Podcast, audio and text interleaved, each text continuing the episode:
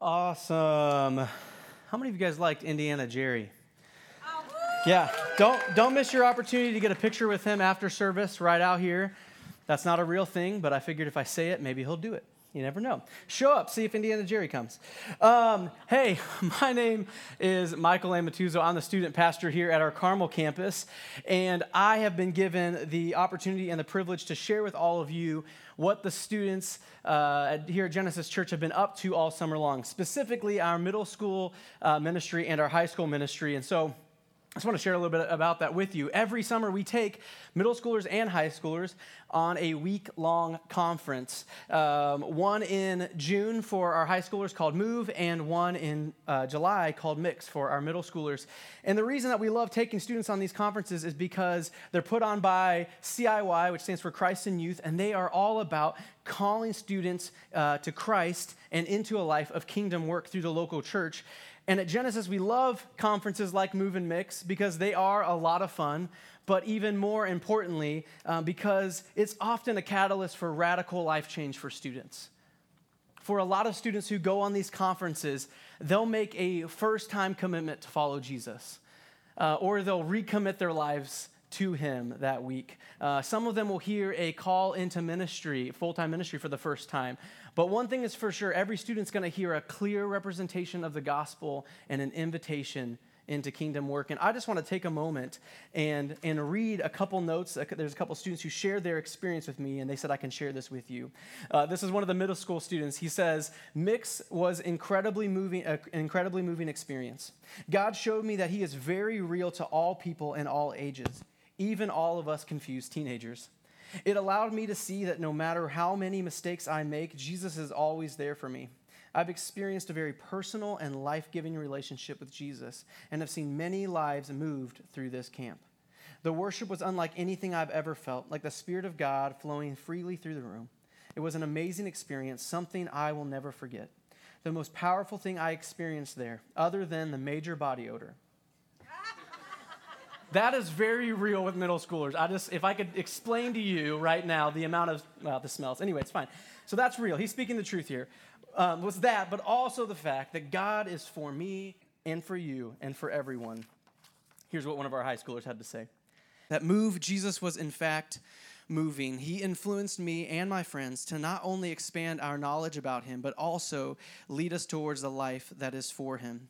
He showed us that if we lead, love, and live like him, that we can bring more people to him. And this affected me. I was affected so much that I rededicated my life to him and his ministry. I walked through a door that represented my rededication in order to show myself and others my confidence in Jesus and my devotion to him for all of my life. I went to move, and now I am a kingdom worker for Jesus. These are just a couple examples of the reasons why we go on these conferences. And a little bit later uh, in our service, we're gonna we're gonna celebrate baptisms, not just here at our campus, but also at our Noblesville campus. And some of the students who who were baptized in first service and are being baptized in our second service, more specifically at Noblesville in our second, they are being baptized because of their experiences at Move and Mix, which is just something incredible and something that we can be celebrating today with them. And I just want to take a moment um, for parents who are in the room of middle schoolers and uh, or high schoolers or both, that if your student is not um, plugged in to a spiritual community, I want to invite you um, and, and, invite your students to be a part of GSM, our Genesis Student Ministry, um, because this these conferences they're really great. But these students come back from these these kind of mountaintop experiences and they need people who are surrounding them people who came with them on that and to encourage them and to challenge them and say hey you said these things at this conference that you wanted to do this differently.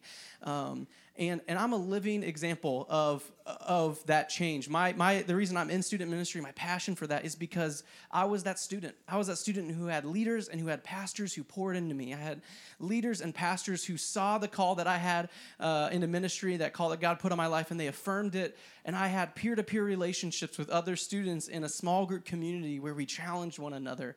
And many of those relationships they still exist today uh, like I, I, just i was just on the phone less than a week ago with one of my friends from that small group and he's talking about he's about to step into ministry as a as a student pastor and we were just talking through some different things. And so i want that for your students. The reason GSM exists is to partner with you, parents. It's to partner with you on this disciple making journey um, and, to, and to come alongside your kids and to encourage them and for them to have that community as well. And so I want to invite you to that. You can, you can come on out, students. Tonight we're going to be meeting from 4.30 to 6 for our middle school ministry and from 6.30 to 8.30 for our high school ministry.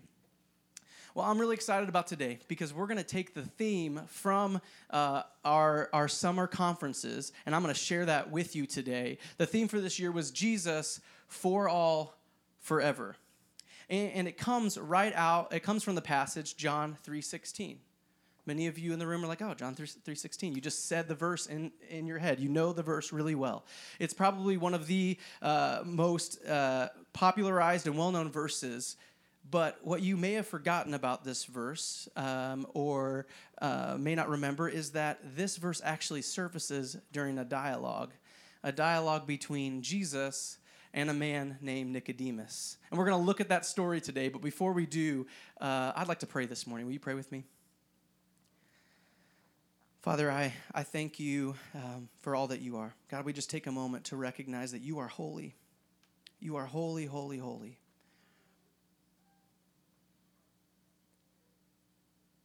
God, we invite your Holy Spirit to move this morning. Would you speak to the hearts of each person in this room today? God, in whatever, in whatever way um, we need to hear from you today. And I pray that we would take a posture of listening. We'd set aside other distractions right now and we'd listen for your voice. What do you have to say to us in these next few moments? Holy Spirit, would you speak through me today?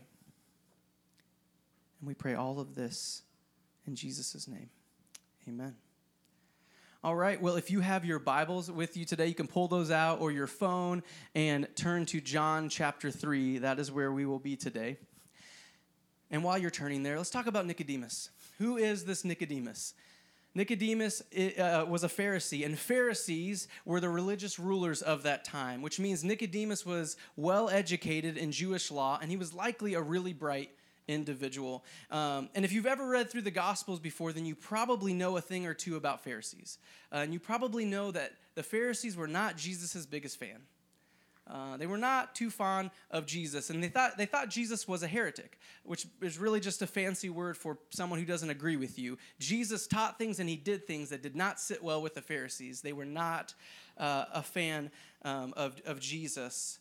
But I do want to pause for a moment and note something that and if you've grown up in the church, you'll probably agree with me in this, that often the Pharisees get painted kind of as the enemy and these horrible people who didn't like Jesus. And um, but the reality is they were they were they were people who loved God and they were they were trying to help hold other people to those standards. Um, but they were really were just regular people like you and me. They were regular people like you and me who struggled with friend foe syndrome like we all do. Many of you are probably wondering what on earth friend foe syndrome is. And you're like, I've never heard of that. And that's because I just made it up.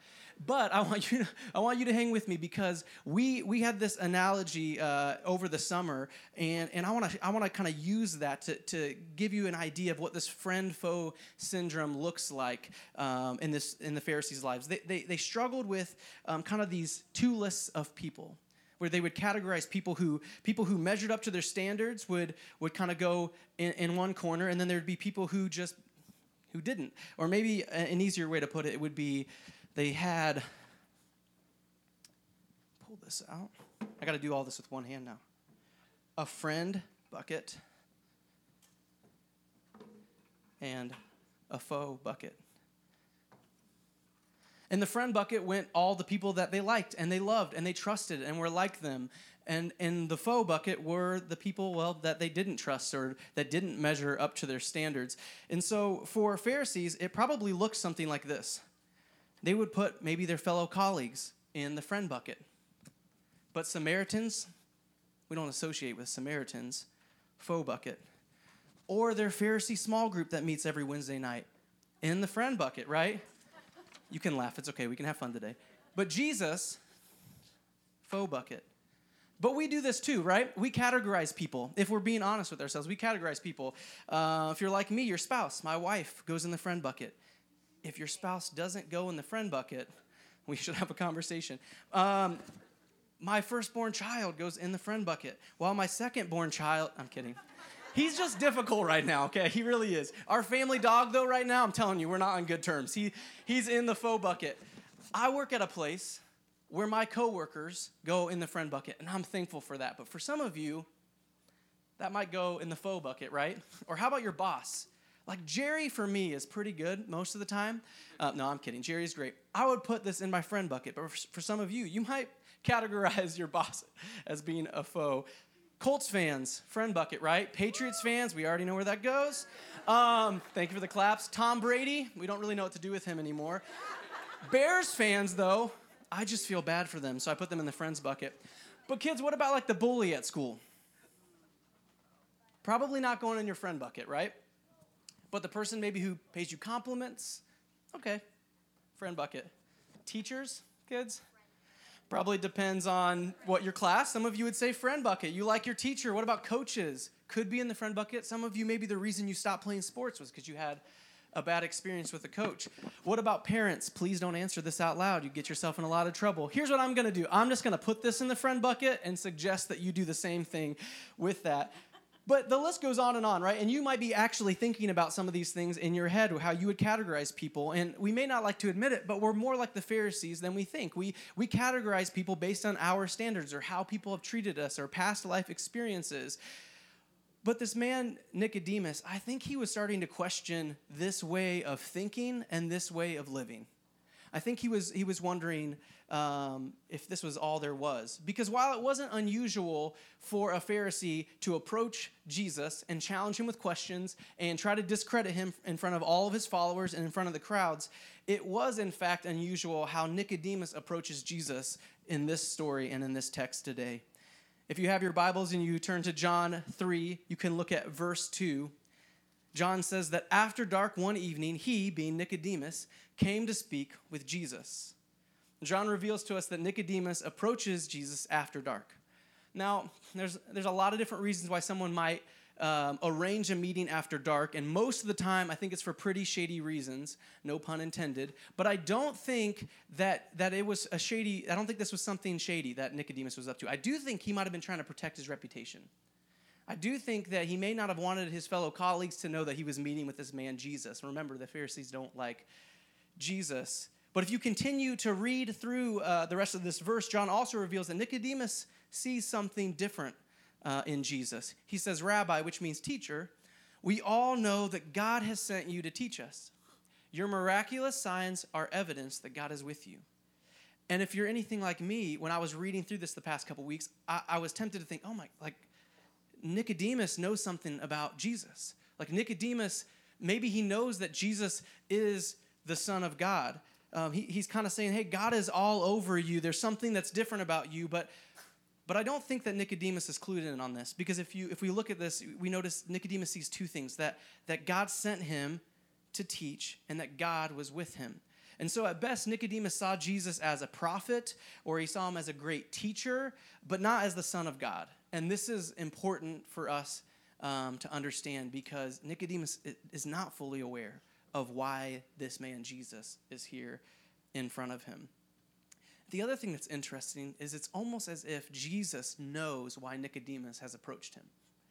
Some scholars say that Nicodemus and Jesus may have had previous conversations before now, and that this was a continuation of those. But we don't know that for sure. But what we do know is that after Nicodemus approaches Jesus and says, Hey, we, I know that God sent you to teach. I know that God's with you. There's something that's different about you. But before G- Nicodemus asks any questions or says anything else, Jesus speaks and says, Nicodemus, I tell you the truth. Unless you are born again, you cannot see the kingdom of God. And Jesus says, You know, Nicodemus, I think I know why you're here today. I think you might be wondering if there's more to life than all of this. You might be wondering, is this all there really is? Or am I missing out on something? And then Nicodemus responds to Jesus' kind of bizarre statement and says what we would all probably say What? What, what, do what do you mean? How can an old man go back into his mother's womb and be born again. What, what do you mean? But Jesus, Nicodemus was doing something I think we often do when God speaks, is speaking about spiritual things. Nicodemus was processing this all in a literal sense. But Jesus wasn't speaking in a literal sense here. Jesus was speaking about spiritual things. Let me ask you all a question How does a new life enter into our world today? It's not a trick question.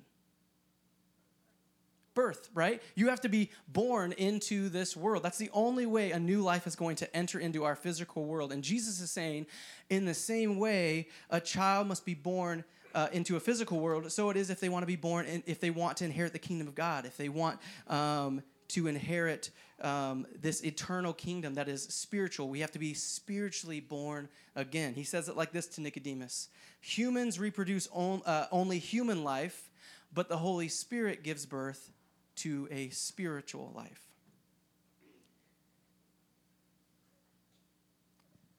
Now, Nicodemus is still probably very confused. And if you read through the next several texts, you'll, uh, verses, you'll, you'll notice that.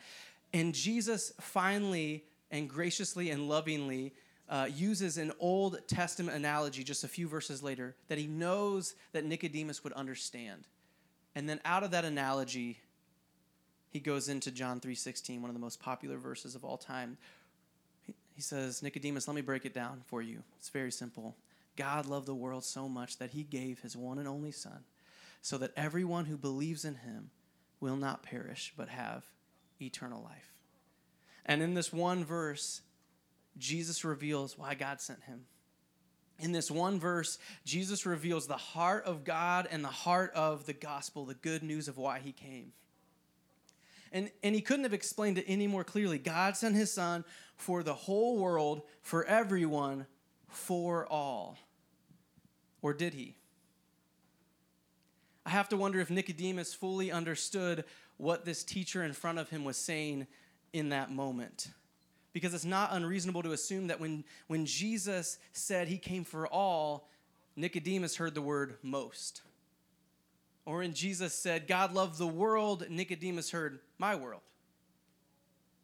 I mean, it's apparent that Nicodemus is having a really difficult time understanding this spiritual rebirth that Jesus was speaking of, and rightly so. But I have a hunch it may have been even more difficult for Nicodemus to believe that Jesus actually came for the entire world, that he literally came for everyone. One of the things that we have been learning as we've been studying through the Old Testament together as a church family is that the Jews were God's chosen people, right? The Jews were God's chosen people. And it was likely unthinkable for Nicodemus to wrap his mind around believing that Jesus literally came for everyone. I mean, how could God be for all? You, he, he can't possibly mean that. You mean God sent his son for our people, right? I mean, Jesus, you're a Jew. You came for you came for us. That's what you're saying. But in the same way, I wonder if we do a similar thing when we read this common verse that we've seen many times. If we're really being honest with ourselves, do we even believe what John 3:16 seems to proclaim?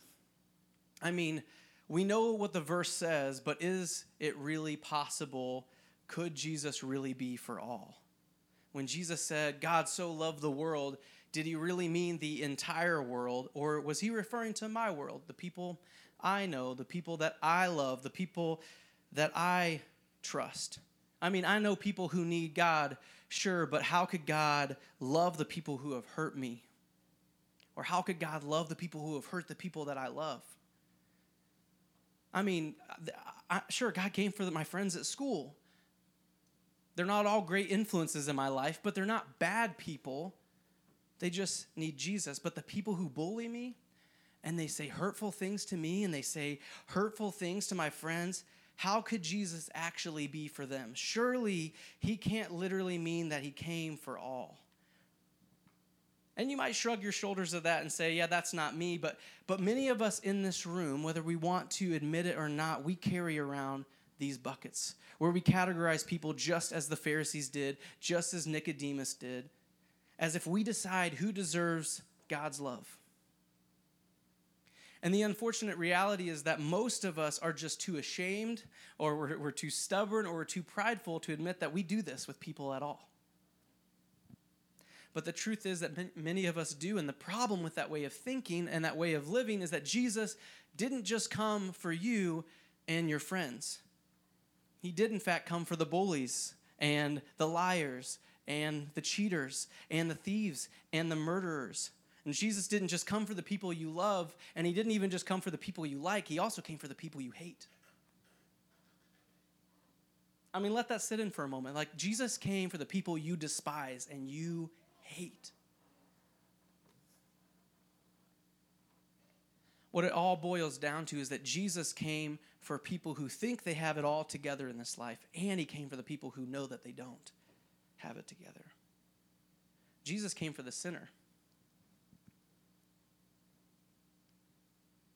What, so what is a sinner? Who is a sinner? Well, Paul breaks it down really simple for us in Romans 3:23 when he says, "Everyone, for everyone has sinned." He says that all have sinned. And then he goes on to define what sin is. He says it's simply anyone who falls short of God's standards. For everyone has sinned, we all fall short of God's glorious standards.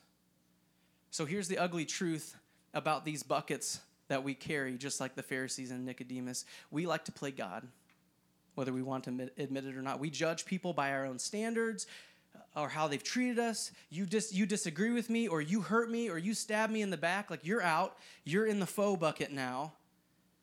But Paul reminds us that it's not our standards that matter, it's God's standards. And so now we have a problem because everyone that we've categorized as friends and foes, it doesn't matter anymore. Because God says, You're all sinners. And everyone gets dumped into the same bucket. And don't forget to maybe put the most important person in there, the person we often forget ourselves. And now, because all have sinned, everyone, everyone's fallen short of God's standards, Jesus, he either came for everyone or he came for no one. He either came for all or there's, there's hope for, no, for nobody. There's no in between here. So, what do we do with this? If we're all sinners, if we've all fallen short of God's standards, well, thankfully, in this conversation and dialogue with Nicodemus, Jesus doesn't stop at John 3:16. He goes on to the next verse, which is often forgotten, John 3:17, where he says, "God sent his son into the world not to judge the world, but to save the world through him." In John 3:16, Jesus tells Nicodemus, "Here is here is the hope of the world. Here is the hope for the entire world, for everyone, for all." And then in 3:17, Jesus reveals God's promise to the world. Here's God's promise to the world that he didn't come just to condemn you, to judge you, to point out all of your failures and your mistakes and how you didn't measure up to his standards just to leave you with them. He came to save you from them. He came to offer a new life.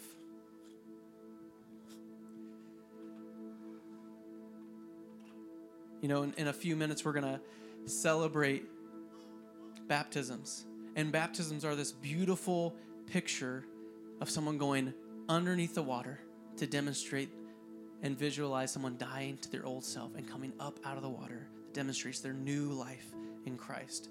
And this is a wonderful physical example that we have been given to see this spiritual change, this transformation that's happening. And it's the transformation Jesus was trying to help Nicodemus understand. He was trying to help Nicodemus understand. Nicodemus, if you if you want to experience the kingdom of God, if you want to truly live, you have to be born again. You're right, Nicodemus. There's more to life than all of this. There's more. And actually, Nicodemus, you're not even living yet. But you could experience that new life I'm talking about. But you have to put your, your faith and your trust in me. You have to put your faith and your trust in Jesus. If we look back at Romans 3:23, Paul actually continues and he paints the rest of the picture for us. Take a look. He says, "For everyone has sinned. We all fall short of God's glorious standard, yet God Yet God freely and graciously declares that we are righteous. He did this through Christ Jesus when he freed us from the penalty for our sins. For God presented Jesus as a sacrifice for sin, and don't miss this last part. People are made right with God. People are born again. People can have new life with God when they believe that Jesus sacrificed his life by shedding his blood for you, by shedding his blood for me, by shedding his blood for everyone. And so the truth is, Jesus did come for all, forever. But that promise of new life and being born again, it's not given to everyone, but it's an invitation to everyone. Do you relate with Nicodemus today? I relate with Nicodemus. I'll be the first one to admit I categorize people like this in my life. Writing this message was a convicting thing for me, being reminded of the way that I put certain people in different boxes or categories of how much they deserve God's love or don't deserve it. Are you wondering if there's more to life than all of this? Are you wondering if there's if there's something else if you're missing out? Because this story and this invitation that Jesus is offering Nicodemus, it's the same invitation he's offering you today. That you can move from death to new life. That you can be born again. But you have to put your faith and you have to put your trust in Jesus, believing that He died for you to pay for your sins, that He rose again to conquer death. And if you want to be born again, and if you want this new life that Jesus was speaking of, this invitation, it's available for you today and it's available for you now. And all you have to do is believe. Now, I'm going to pray, and we're going to celebrate baptisms together. But if you want to respond to this invitation today, that you feel Jesus tugging at your heart this morning, you want to respond to that, all you have to do is put your faith and your trust in Him. And I want to encourage you that if you're making that decision today, that you tell somebody else. Come tell me afterwards. There are people in this room who want to rejoice and to celebrate with you in this in this encounter of moving from death to life. So don't keep it to yourself today. Please come let us know. Let me pray. Father, I'm so incredibly thankful for your son Jesus not only his life and his ministry on this earth and this conversation that we get to look at between him and Nicodemus, but more importantly, because he did come for all forever, that he gave his life so that we could have an abundant life.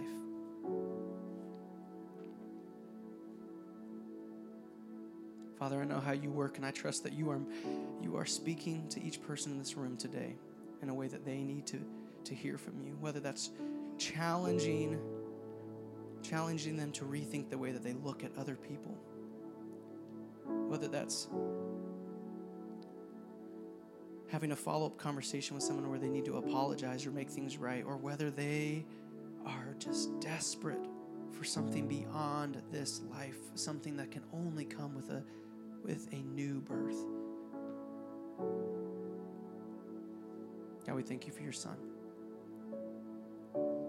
We celebrate you and we praise you because of him. And we pray all this in his name.